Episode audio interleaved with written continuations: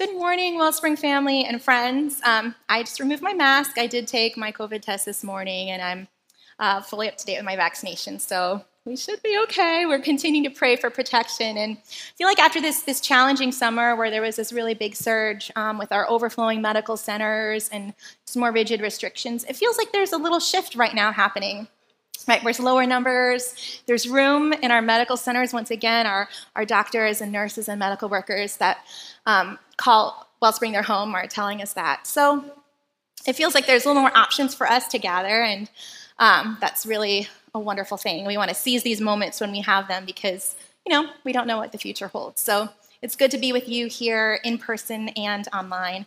Um, my husband Dan just got back from a run. He ran a half marathon this morning that had been canceled and then got like uh, uncanceled. So I hope that you've been able to have some some good things happen for you this week um, that sort of unexpectedly opened up for you that maybe you wouldn't have anticipated. Um, just have to say, if that was me, that would not be like a happy thing. I'd be like, what? I wanted it to be canceled. so I'm glad you had something fun happen this week, and we're praying for good in your life too and in the life here of our island. Now, um, here at Wellspring, for the last couple of weeks, we've been going through a series called Why Wellspring.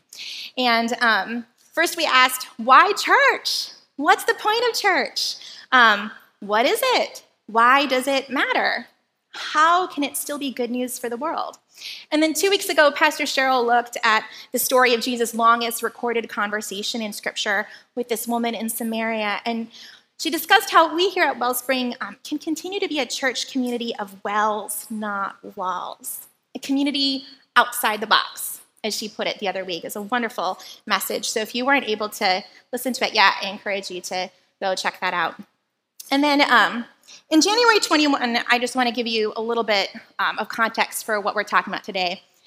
And um, it was early in this year, we were gathering together as a pastor team upstairs in the um, office just for a time of listening um, to God, a time of prayer as we were thinking about the year ahead, 2021. And we were asked the question um, what does God want for Wellspring right now? Like in this moment, what does God want for us as a team?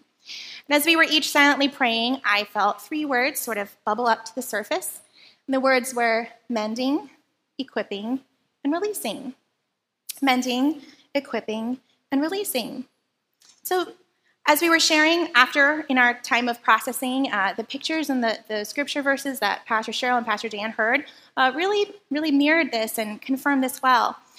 And um, we wrote about these three priorities, that these were priorities for the year. Um, we wrote about it in our annual letter, I think, that we gave out at the, the meeting in February um, of earlier this year.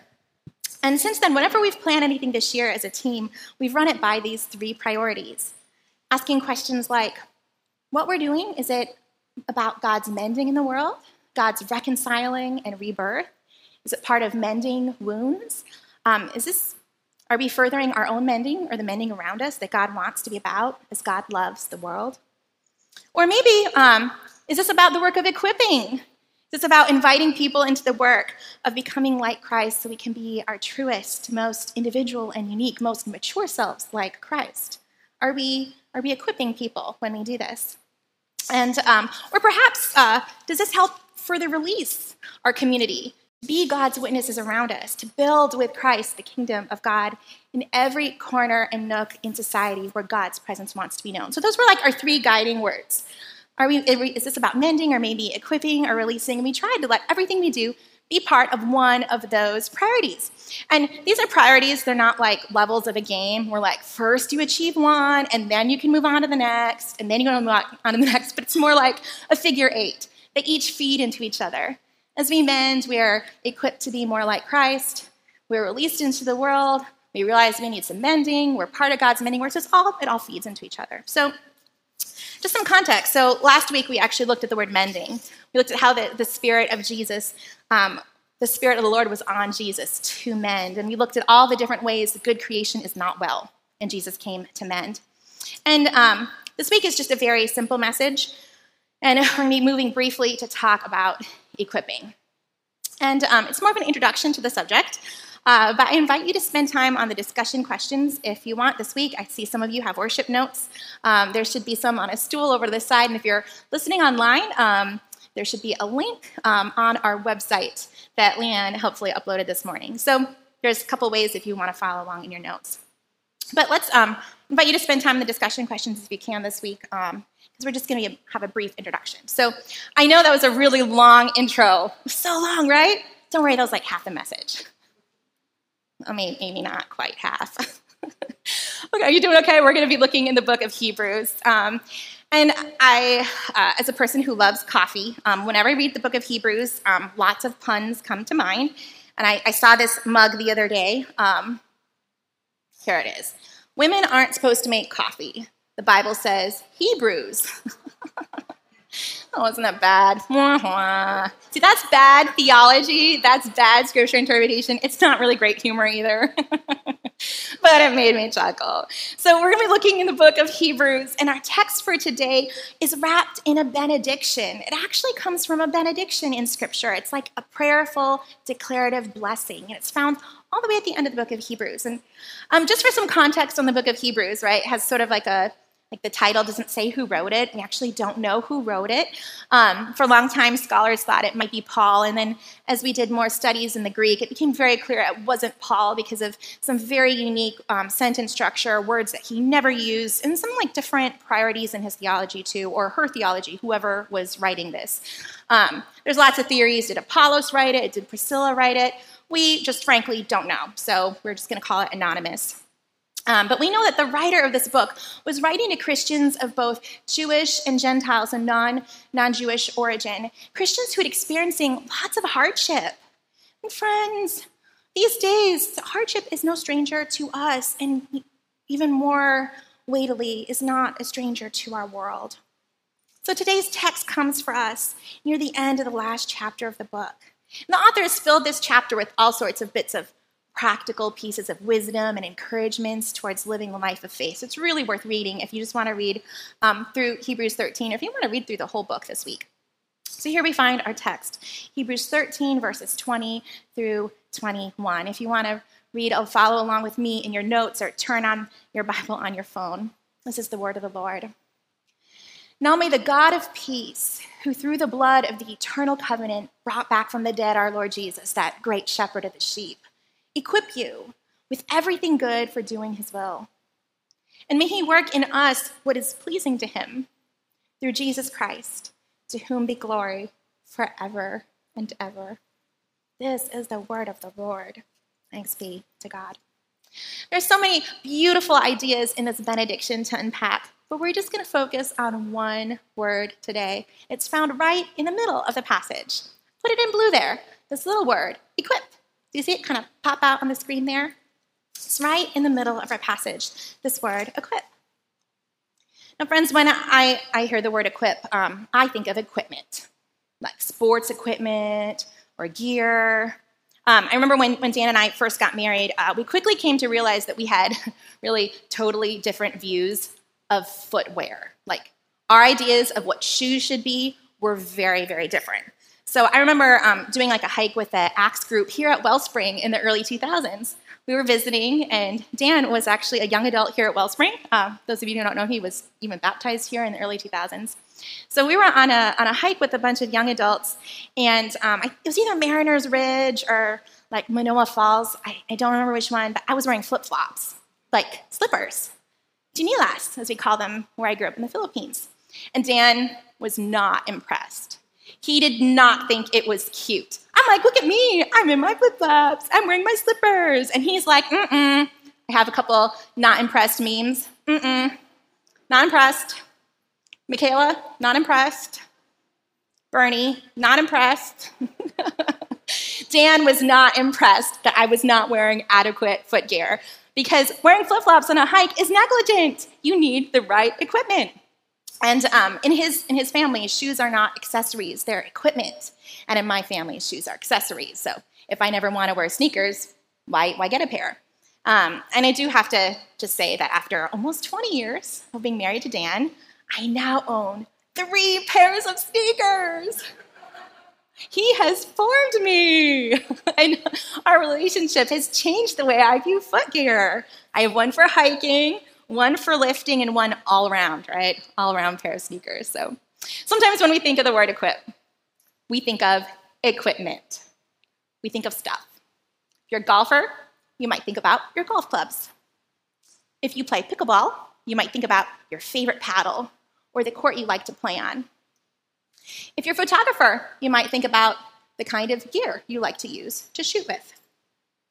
If you're a cook, certain equipment is needed in the kitchen. You need a heat source. You need some materials to cook with. If you're a sewer or a crafter, some equipment is sacred. God forbid you use the fabric scissors on the paper. Mm-mm, mm-mm. We think of equipment. And yet, our word in this text, the English word is translated into English as equip, but it's actually a whole different meaning. In the text, the writer is actually pushing us in a whole different direction. So the author of Hebrews isn't blessing us with more stuff, with more gear, with more equipment to do God's will.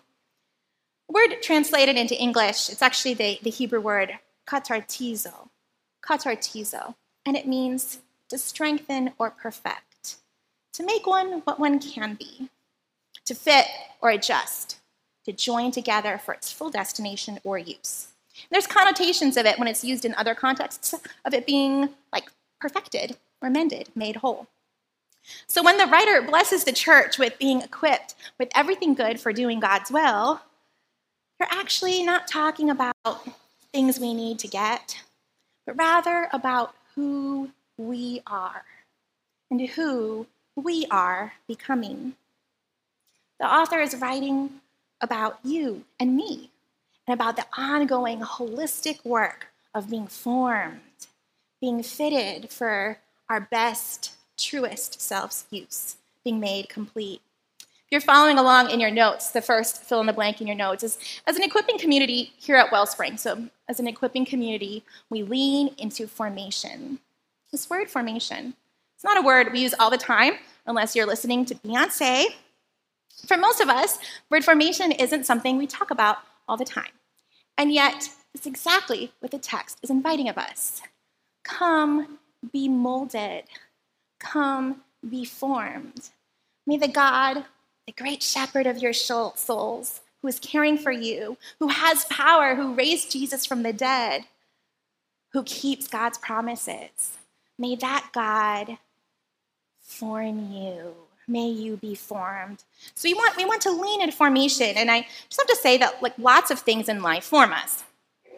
Uh, last year we did a worship series on, on developing a rule of life. And we talked about how basically everything you do is shaping you. Everything I do is shaping me.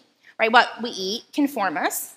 Scientists tell us that like when we eat certain kinds of fast food, it can actually trigger uh, the pleasure receptors in our brain to release more dopamine. And let me tell you, that does not happen when I eat spinach salads. It just is not. The, the, the, those little receptors are not firing. like what we eat forms us, like what you watch on TV, what kind of news you listen to, that forms you too. But what ideology you listen to again and again, that will form the way you view the world, form the opinions you have of other people, that will form the choices you make. Right? How we feed our sex life forms us whether we're seeking to find joy in a committed covenantal relationship or not, forms us. Right? I think of pornography, which is a twisting of God's good intent for us, and how I read this article a couple years ago on how like all these all these women are reporting um, some really strange behaviors from their partners that were really not healthy because their partners um, were viewing certain types of porn that had shaped them, that had formed them to desire certain things. Because, friends, you and I are formable. That is one of the beauties of being made out of clay. When God breathed into the dust and created humanity, we are beings that can be shaped, can be molded. And we can choose to do this work, this very good work of uncovering who we are, or we can just let things around us shape us into becoming whatever. And so, just as exercise shapes us, we are beings by nature We're impacted and shaped by the practices we choose, by the habits we enact. This is not necessarily a, you know, a bad thing. I think it's probably a good thing um, because it's how God made us to be. Now, if you just take a moment, I want you to think about something uh, in your life that maybe it's a habit you have or a practice you do, something that forms you. And it can be kind of uh, difficult sometimes if you haven't thought about it to actually begin thinking like what do i do that forms me because we can just do our life and be sometimes unaware of these things so when i try to become aware you know there's some deeper things that pop up a, lighthearted thing um, i'll just share this real quick is last year i think it was during the, the lockdown i watched home edit on netflix and they're these professional organizers who go in and organize homes. And by the end of watching first season, it had shaped my expectations for how our fridge needed to look. Because suddenly, each time I open our fridge, I was like, mm-mm. it should not look this way. And I went out and got these plastic organizers, and it still looks pretty bad now. My, my lovely husband, Dan, is, is tasked with cleaning it, and he does a much better job than I do. But I was formed to expect certain things. So let's take a minute and invite you to think of a practice or habit, something you do that is shaping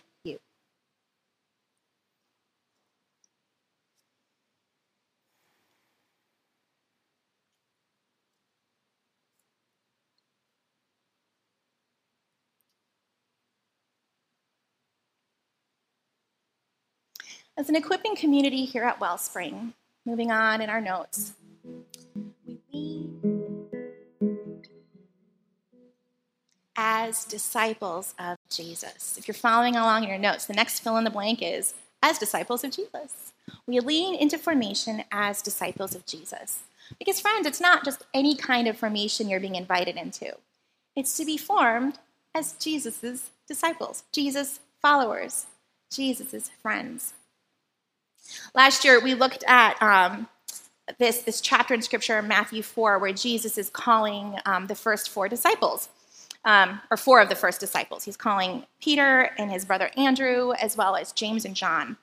And they were all working by the Sea of the Galilee. They're doing the practices of their vocation as fishermen. So they're throwing nets in water, they're catching fish, they're preparing nets, they're sailing a boat. When Jesus comes along and says, Come, follow me. And they did. They put down their old practices that shaped them and formed them to be fishers of fish, and they picked up new ones with Jesus over the next two years for how they could be fishers of people. And they leaned into this relationship, this formative relationship with Jesus as disciples, as followers, every day talking, sharing life together, eating meals, being changed and challenged. And as they did, as they leaned into the forming power of community and practicing the Sabbath and hospitality and truth and kindness sharing, something deep in them was coming to life, becoming free for the first time. As they lean into formation as disciples of Jesus, they discovered their true selves coming to light in God. This is what God has for us too. Because let's think about it. Why else would the disciples stay? If it were not something deep in them being sparked to life, this feeling of coming home in new ways that maybe they didn't even have words to explain. I mean, they didn't stay with Jesus because of hero worship, because Jesus disappointed, perplexed, and offended so many people. In fact, he even developed a very large following, and then those disciples left um, after Jesus said really hard sayings like, in John 4, uh, I think it's John 6 actually, Jesus says, I am the bread of life. Whoever eats this bread will have um, eternal life. And this bread is my flesh, which I give for the life of the world. And can you imagine hearing that for the first time? People were like, mm, dude, you just lost me. It was like a nice run. I loved watching you heal people and everything, but I'm out. just got a little weird. talking about eating that. No, mm, I'm out. And so people were leaving, and Jesus turns to the 12 and he says, Are you going to leave too? Are you going to leave too? And Peter says, Lord, whom will we go? You have the words of life. Because with Jesus, something in them was coming to life. This powerful pull. They discovered it as they were sent out, as they did the works of Jesus, as they cast out demons and healed the sick, as they confronted their own struggles and worked through their expectations and desire to be greatest as Jesus revealed more of the kingdom of heaven all around them. I think that joy was sparked. I think that hope was sparked. Something was coming to life in them. And uh, that's what we hope for for ourselves too. As an equipping community here at Wellspring, we lean into formation as disciples of Jesus, as disciples of Christ, becoming our true selves in Christ. You're following along your notes, it's the last fill in the blank. We lean into formation as disciples of Jesus, becoming our true selves in Christ. becoming our true selves. Now, some of you might be thinking, oh my goodness, this sounds like a lot of work. Why would I ever want to lean into spiritual formation and into practices as disciple of Jesus? Like equipping, okay, maybe it's not about stuff, but it still sounds like a lot of hard work, and I'm just barely hanging on. If that's you today, I hear you. The last thing you want is another thing to do. The good, the good news about equipping that God has for us is that it's easier than what most of us are doing already because it's life giving. It's life giving. We can get burned out and tired when our work isn't life giving, right? When it's too much, when we're taxed and empty.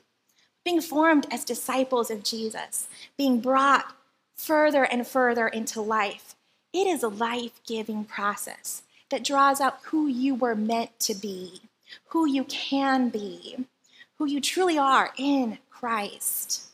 And God does this work. Christ does this work in us. We cannot do it on our own, but we can show up for it. I read this book in the, the mid 2000s that really resonated with me, and it was written by the Benedictine nun Joan Chittister. And I think this is in her book, Call to Question. She said, Life is meant to be nothing but a growing ground in God. If we fail to cultivate that part of us that is our truest self, how can the self come to full life in us? The spiritual life is the discovery of the self God meant us to be, right? Before our sin, so that who we are can be God's gift to the rest of the world. Isn't that beautiful? I wrote it down in a journal, and I discovered it this week when I was on a retreat. Spiritual life is a discovery of the self God meant us to be, so who we are can be God's gift to the rest of the world. That is forming work, friends. That is work that God, through the power of the Holy Spirit, through God's grace, which held us long before we were born and will hold us long after we die in God's heavenly kingdom. We are suspended and held in this grace, called forth to be your true self in Christ. Be who Christ called you to be. As we change, the Apostle Paul writes, from glory to glory, this idea of transformation, becoming more and more like Christ. The Holy Spirit does this work. We show up. Reminded of a story from another um, wonderful Catholic writer, priest, and teacher, Henri Nouwen. Um, in his spiritual direction class that he taught, uh, he told the story of a sculptor who worked hard with a hammer and chisel on a large block of marble. And a little child who was watching saw these large and small pieces of stone falling away left and right and just had no idea what was happening. And the boy returned to the studio a few weeks later and to his surprise, a large, magnificent lion stood sitting in the place where the marble had stood. With great excitement, the boy ran up to the sculptor, reported to Michelangelo, but we'll just call sculptor. The boy runs up to the sculptor and says, Sir, tell me, how did you know there was a lion in the marble? As Henri Nouwen reflected on the story, he says the sculptor was able to see the mar- lion in the marble just as God is able to see who we can be, who we truly are in our identity, hidden with Christ in God, the Apostle Paul says. He says, The lion in me recognized the lion in the marble. And friends, that's what formation is. That's what this equipping that the writer of Hebrews is blessing us with. For God to chip away all the parts that don't belong until you can be all who God intends for you to be living into God's goodwill for the good of you and for our world. This is the best work of all because it releases us and frees us to be our truest self. Now, if you were um, looking at the context of our scripture today, right, because we started at the end of the chapter, if you were to zoom out and look at the rest of the chapter, you would see that it is um, it's a whole bunch of exhortations about living a life formed by the Jesus way. It begins with an exhortation to be rooted in love, to let your love flow, to your, let your love be shared by each other. And then from that come all these invitations to be formed by generosity, by sexual faithfulness, by an overflow of love to remember those in prison, to care for people outside our comfort zone, outside the camp, the writer writes. The list goes on. And friends, we choose to be formed in that way for that goal because it is freeing work that frees us up. We choose to lean into formation here at Wellspring. We choose to live into this equipping not because it's just, you know, checking off another box of what God requires from us, not because religion tells us we have to do it for God to accept us, because we know that in Christ we are already accepted in God. We do this because we know God's will is for our good, for our deep good, for the lion and the marble to be called forth. And friends, Jesus still calls would be disciples into formation throughout the world. I want to end with these words of Jesus in Matthew chapter 11. He's calling from the message Are you tired? Jesus says. Worn out? Burned out on religion? Come to me. Get away with me and you'll recover your life. I'll show you how to take a real rest. Walk with me and work with me. Watch how I do it. Learn the unforced rhythms of grace. I won't lay anything heavy or ill fitting on you. Keep company with me, and you'll learn to live freely and lightly. Friends, this is what it means when we come to Jesus to be equipped for the will of God, becoming our true selves, learning the unforced rhythms of grace. As I get ready to um, call Pastor Dana up to lead us into communion, a wonderful time of sharing in the life of Christ, I just want to leave you with these three, three ways to be thinking about how we can lean into formation as disciples of Jesus, becoming our true selves in Christ. Three different ways, and they're in your um, reflection notes, so you don't have to write them down. That's so we can seek opportunities, resources, and community. If you're wondering, God, what is the next step uh, in you forming me? Because this is your work, I'm just going to show up for it. Uh, how do I show up for it? Well, we can look for opportunities, resources, and community. Here at Wellspring, we have Lectio Divina group that meets every Wednesday and every Sunday for prayer, a prayerful, reflective reading of Scripture. That's a wonderful way to be formed by the person of Jesus. We have a men's group on Saturday, which our wonderful John leads. It's a wonderful time to come and be formed. Perhaps it's picking up a new practice, like sitting in silence for five minutes every day before you go to work, before you start caring for your grandchildren, just letting God breathe God's life in you. So there's many opportunities. We can seek them out. There's resources. There's three books I'm going to quickly mention. The first one is an old one, but a goodie Richard Foster's Celebration of Discipline. Um, wonderful discussion on all the different ways we can be formed and history of it, and tying into different people in the Bible and different streams of the faith.